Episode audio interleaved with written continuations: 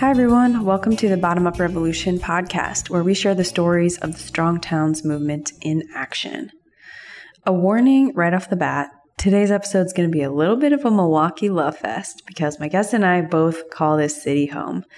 But it's a great city. What can I say? And honestly, if you bring up Milwaukee to the average person, including I think someone who lives here, they will probably immediately jump to talking about all the things that aren't going well in this city, all the areas that we need to improve on. And those are absolutely important. But I appreciate that Montavius Jones, today's guest on the show, starts by focusing on highlighting what's amazing about this Midwestern city, and then talking about how we can build on that to make it even better for everyone who lives here. Jones is a Strong Towns member who describes himself as getting radicalized about urban planning issues on Twitter. This conversation is actually a good argument for the positive potential of Twitter as a place to meet people, connect, and share ideas. Jones majored in commercial real estate in college and brings that expertise to his work today at a community development financial institution, or CDFI, as well as a lot of on the ground advocacy in Milwaukee. A few years ago, he also had the opportunity to travel around Central and South America, observing the ways so many cities to our south have built themselves with people as the priority, not just cars. In particular, he talks about his all time favorite city, Mexico City, and why it is a perfect example of successful, strong urban planning. Jones sees the connections between the challenges that many communities, especially mid sized cities like Milwaukee, face population stagnation, educational and health disparities, safety, housing affordability. He sees solutions in a Strong Towns approach to urban planning. In this conversation, we also talk about an initiative that he helps to lead called Urban Spaceship. I'll just leave that there as a teaser since the name alone is enough to get you intrigued, I'm sure. All right, so I hope you enjoy this conversation with Montavius Jones.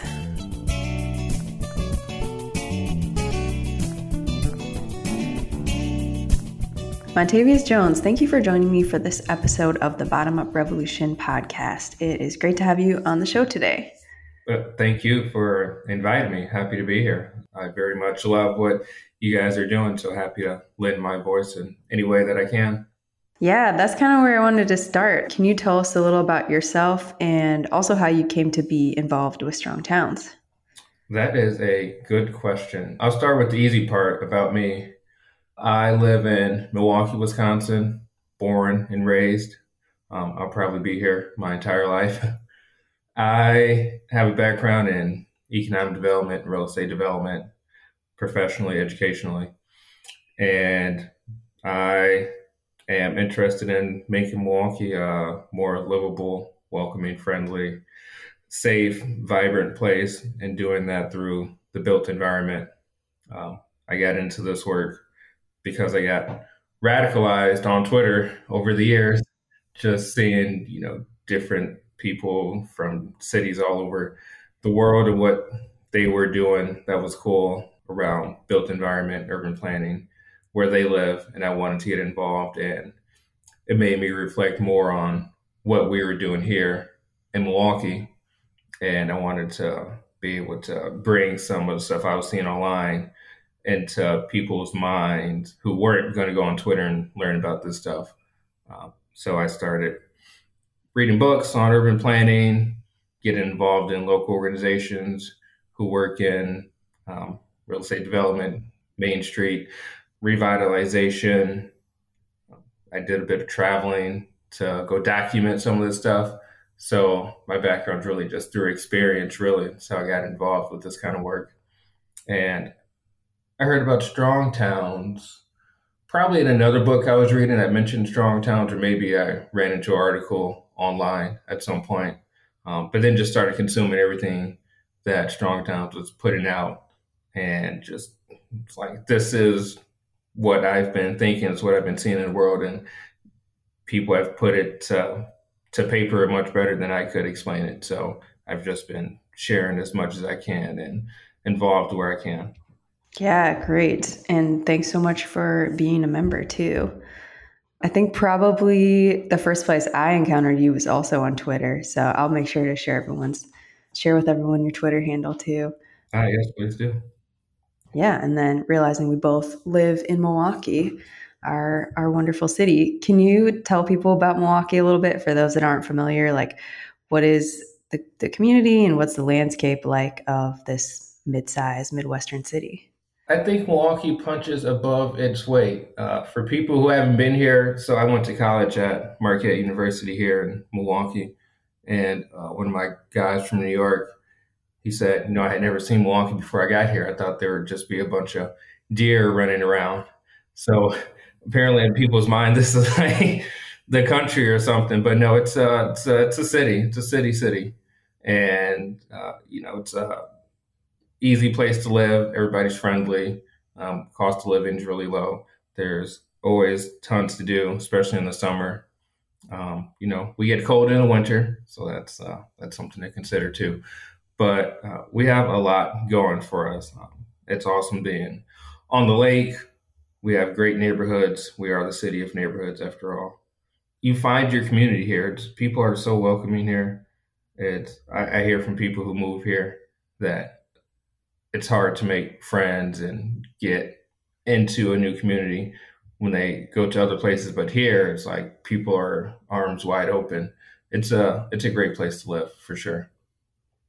Yeah, I completely agree. We don't have to make this like just talking about how amazing Milwaukee is, but uh, yes, it, this is this is a great city, and yeah, as you said, like love how affordable it is. There's a lot to do, and summer is definitely the best time. There's like festivals and parades and street events happening every weekend. It's awesome. What about like what is the the urban form in the landscape like here since that's kind of your area of interest and field of expertise like um, how would you describe our yeah the, the like the layout of the streets and the houses and all that yeah so we have a traditional city grid that starts really in concentric circles starting downtown. So that's the oldest part of the city is the downtown area. Then it expands from there. So downtown, you know, full of apartment buildings um, mostly. Then when you get further out, apartment buildings get smaller. And then you start getting into neighborhoods where there are many duplexes. I think we have the highest per capita amount of duplexes in the entire country. Um, so an inordinate amount of oh, that's cool to know. Two family units here in the city. Yeah, yeah, yeah, for sure. Um, and then you know traditional main streets throughout the city. Um, there's a commercial corridor surrounded by you know a few blocks of duplexes and some single family homes, a few apartments till you get to the next commercial corridor. Um, but then once you get a little further out from that, then it starts getting a bit sprawly. You start getting box stores, um, big box retail, more strip malls, larger parking lots. Um, and I think this is the story of a lot of Midwest cities um, that really started growing more and more in the you know 50s and 60s and started adopting a more car centric mentality about their urban planning. It's definitely a common theme. So, in your work, you know, I know that you've done a lot of different things to kind of help make our city better and think about economic development here, housing issues. What are some of the challenges that you have seen this community facing and like what drove you to try to start to work to address those? I started really seeing what other cities were doing first of all because w- when you live in a city for so long like I have, I've been here my entire life. I didn't know anything else besides Milwaukee. So you don't know what you don't know you don't know how great your city is until you go see a city that you're like, man, my city's really great. Or you don't see the issues in your city until you go to another city or hear about another city and you say, oh, I didn't know a city could be like this. And that's what uh, what's happening to me online for a couple years, um, probably starting, uh, let's say, 10 years ago. I was seeing what other people were doing in their cities and learning about built environment here in Milwaukee through that. So I was starting to see, you know, cars don't have to dominate the entire public space. I didn't know that was an option. I didn't know people walked places by choice. I didn't know people would take the bus or public transit by choice. I didn't know, you know, what's a bump out, what's a bike lane, you know, what's transit oriented development. You don't know what you don't know until you see it somewhere else. And um, I wanted to capture that for other people so we can start asking better questions here in Milwaukee about, you know, why are we lagging behind other Midwest cities and population growth? Why are we lagging behind other cities in the Midwest and um, educational attainment? Why do we have the health disparities that we have here um, that other cities aren't um, aren't seen. And what I found for me was, you know, it's really a product of your built environment. I needed to be able to tell that story better and faster than hoping people would spend, you know, two, three years on Twitter and reading all these books like I was. Something I did was I got fed up with my life here in the city and the pace of building a better Milwaukee. So I had quit my job and I went to go travel and I wanted to capture what other cities were doing um, that we weren't doing in hopes that I would bring that back here to showcase what we could be because we have so much potential here and we're not achieving it right now. So I quit my job. I was working in city government here doing economic development for commercial corridors, main streets throughout the city. And I I went to go travel in Central and South America because I heard these other cities down there were doing great stuff in their built environment, and I wanted to capture that. So I went to Medellin, Colombia, which has just, from what I hear, transformed like just unimaginably over the last 30 years. I went to Mexico City, my favorite place in the world by far uh, down in Costa Rica. I was in Guatemala, really capturing the built environment and how people were using it in ways that I had never considered or seen while I was living here. Yeah, that's fascinating. I know when we met last time, you were talking about how just amazing Mexico City is and how that's uh, such a great place to go as an example of what you can do with the urban form and making a place where people can walk and get around and all those good things. So love hearing about that. Um, what are like, I don't know, just like top highlights of Mexico City? Why should people go learn from that? Because I feel like it's an inclination of people, you know, on urbanist Twitter to point to Europe a lot as, okay, you know, um, we got, we got our friend uh, over at Not Just Bikes talking about uh, the Netherlands and we hear about, you know, England or France. Um, but there's so much else in the world to learn from when it comes to building great cities. Um, so, yeah, like what are some of the highlights from what you learned in Mexico City? I, I get the sense that Mexico City, like they had people at the forefront of their minds when they were planning out their city. If not at the original outset of the planning, over the last 10, 20 years, you could really see the difference. And I say it's people centered because you can tell a place has been like designated a place that people want to gather and that should be dignified for them. They really take seriously that people want to be on foot, people want to take public transit, and people want quality spaces to gather. So when you're in the parks, like these are park parks, like high quality. You could tell they're dropping crazy money on these parks, like high, high quality parks. And they are packed all the time. Little pocket neighborhood parks to large parks that the tourists are going to go to and everything in between. They have so much going on for them. Um, the sidewalks are well proportionate. The transit system is actually dedicated to transit users. It's not a transit system that's laid on top of a um, car centric system and people get the scraps. But transit, first and foremost, there's bike lanes everywhere. Um, BRT systems, quality dedicated lane bus rapid transit systems. Um, markets everywhere where small entrepreneurs can get their start without high overhead cost and high startup cost.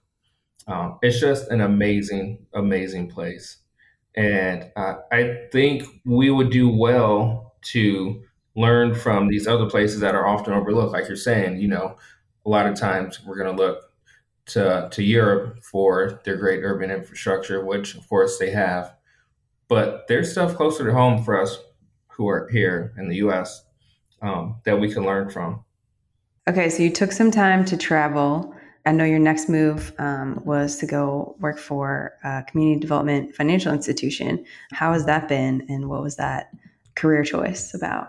Oh, yeah, for sure. So, uh, community development financial institution is uh, essentially a bank, but we do deals that banks usually won't touch. So, um, I work for a company, Cinnaire, um, based out of Lansing, Michigan and we do community development, um, real estate development, debt equity, the entire process to bring um, really transformative projects to communities. I work on the development side, so we mostly build affordable housing. And I got my start in real estate. I, I went to school for real estate at Marquette. Why? I don't know. I still don't. People ask me all the time, like, why? How did you get into real estate? I don't know just one day I was at, you know, like the bursar's office and applying to be a real estate major. And, you know, I thank God for, for that, just like guidance to that, because I, I don't see my life without um, being in real estate at this point. So we're really trying to de- deliver products and communities that um, can transform people's lives, that um, give them, you know, the, the base that they need, which is uh, a house and roof over their head. Um, and once people have that, a lot of other stuff in their life can start falling into place. You know, better health outcomes, um, better educational outcomes, better job prospects. Families stay together more often um, when they have quality homes. Um, so, yeah, this is you know what I wake up thinking about how to transform communities, and a CDFI really helps you do that because real estate is uh, business where you have to make the numbers pencil out for sure, but we're doing it as a really mission driven company. Yeah, I love that. Do you have an interest in being like a small scale developer or, you know, doing real estate like on the more for profit side in your own life or is that not not so much your interest? No, that that definitely is uh, one of my passions. Um, that's really what I like about the built environment. Those what we would call missing middle housing and commercial um, projects, um, and we have a ton of that available here in the city of Milwaukee. I'm guessing lots of other cities are in similar um, situations where there is a a lack of housing and commercial development projects um, in the middle of the spectrum. So you have what's on the high end, large apartment buildings, mixed use buildings, you know, hundreds of units, and then small single family house development.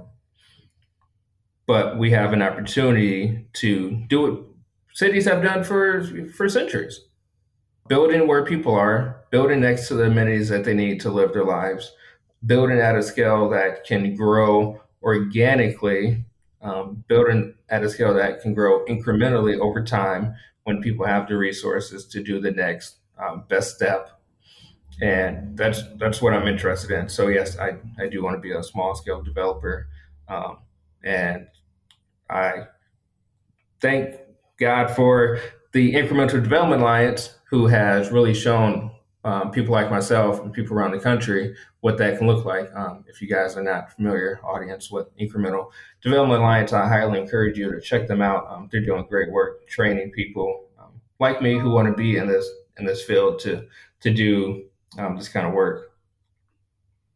Yeah, definitely huge fans of Incremental Development Alliance over here as well. So you're also a co-host and um, I believe founder of something called Urban Spaceship. What is this? And tell us what motivated you and uh, your your colleagues to start that. Yeah. so Urban Spaceship. Um, I still don't know where this name came from. Uh, I will have to ask the co-host one day, like, what, where we coming up with this name? But Urban Spaceship is uh, it started out as a conference, um, Empty storefronts Conference, which organization here in Milwaukee, Newaukee, started um, some years ago. Where oh yeah, would, I went to that. Yeah, yeah. So you're familiar. So what they would do is they would invite um, practitioners from around the country, really around the world, um, to come into Milwaukee and give best practices on what they were doing to fill spaces in their commercial corridors or in their business districts. Um, that evolved over the years to a more generally urban practitioner. So not only people who were looking at retail and storefronts, but people who were in planning and transportation, who were in housing development, who were economic development, um, job creation, um, the entire gamut of what we need to have vibrant um, cities. And out of that came a podcast that started probably a couple years ago now.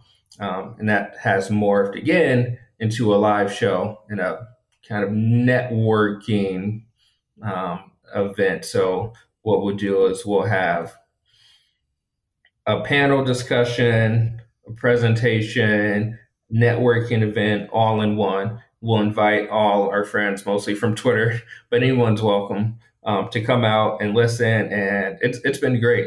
So we've had developers, um, planners, economic development practitioners, um, authors, all come out and you know we'll have a subject matter, usually something related to the city. You know, this highway expansion or not, or a real estate development project, or the need for bike lanes, um, and then we'll have um, people come up to the mic and get feedback and talk. And it's just uh, it's a great time. It's it's been great to be part of. My dream for it is really to organize it into an entity or a group that can really um, advocate for the changes that we know we need to see in our city. Um, more density, more transportation options, safer streets, um, quality um, parks that are accessible to more and more people. And what I have found in the city is that the loudest voices are the people who are against the stuff we need for quality cities that, that I just mentioned. Um, so, what I want to do is be able to take all the passion and interest and skills that we've identified um, in people who show up to the Urban Spaceship show and conference and be able to direct that towards positive outcomes that will get us closer to the city that we all have in our head that's vibrant, fun, equitable, safe, um, attracts people. Um, we have a new mayor recently in the city who wants to get us to a million people. And we're not doing that by providing abundant parking in front of your your single family house. We're not doing that because cars can zoom down the street and get to their destination 40 seconds faster. We're not going to do that by shorting ourselves on quality public gathering places. And we need people who get that and can deliver that that message and that story and who are willing to, you know, use their skill, time and talents to move us towards those goals.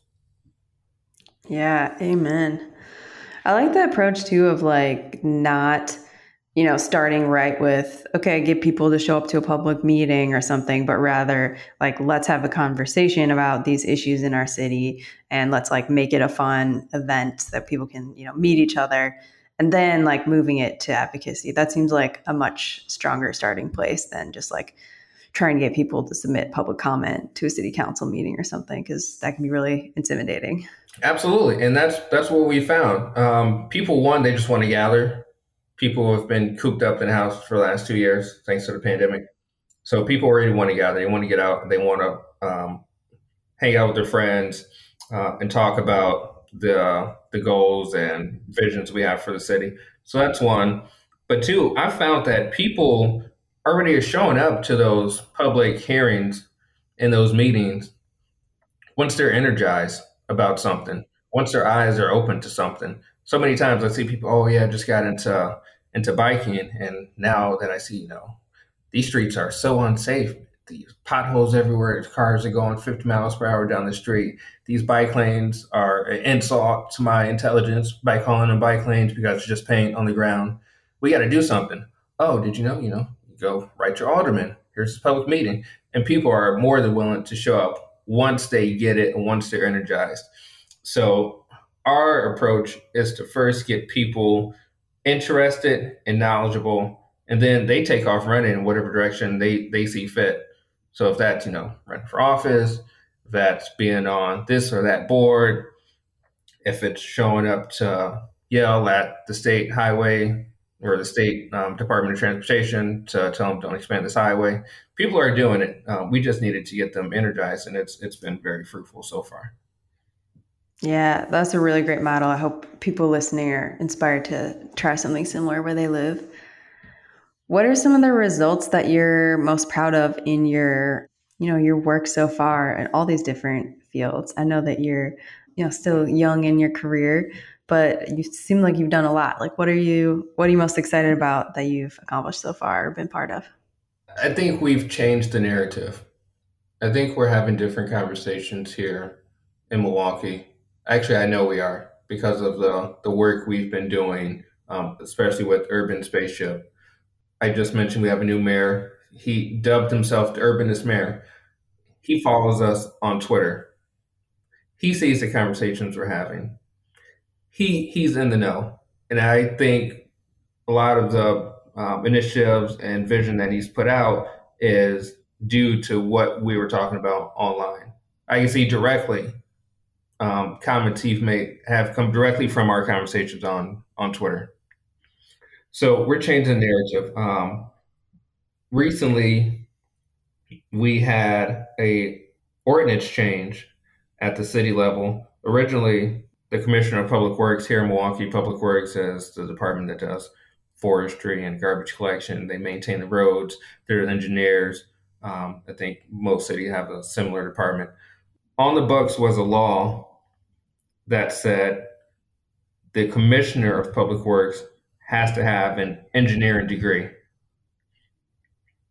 Now, if we want better bike lanes, better transit options, safer streets, um, pedestrianized streets, if we want quality connections between places, we have to think differently than just throughput. How fast can we get the cars to go from point A to point B and make sure they can park as close to the entrance of wherever they're going? we have to move past that. And traditionally, engineers have been worried about that throughput, um, throughput and volume, how many cars we can get through the fastest, safety, um, and cost and alternative modes of transportation on the back burner, if even in the conversation. So, what we did was we got this ordinance changed. Um, we supported a letter to the mayor's office, and he got it pushed through the common council. And now that requirement's off the book. So now we can have people who are not solely focused on car throughput leading this organization. Uh, and I believe that's going to be transformative to the future of the city um, because that's that's off the books. Another accomplishment that all came out of our conversations. Um, so it's this kind of stuff that is really changing the direction of the city, and you know we're trying to do our part we need a lot more help. Um, but you know, I'm still early in my career, so these are some of the the wins that I can point to, and I'm hoping to do more and more in the years to come. Yeah, what are some of the things you're looking forward to working on, you know, later this year or in in the next few years? Uh, we are in a fight um, with the state DOT to stop them from expanding a highway through the city. Um, a highway that's already been expanded, uh, a highway that um, goes through black and brown neighborhoods, a highway that 20 years ago, when they said they needed to expand the highway, projected all of these cars that were going to materialize out of nowhere. Of course, those numbers never um, came. It's the same traffic volume as 20 years ago. The costs have ballooned every year since this was proposed. So the next year, two years, are me fighting this highway expansion. Um, and that's a lot of our conversations around here.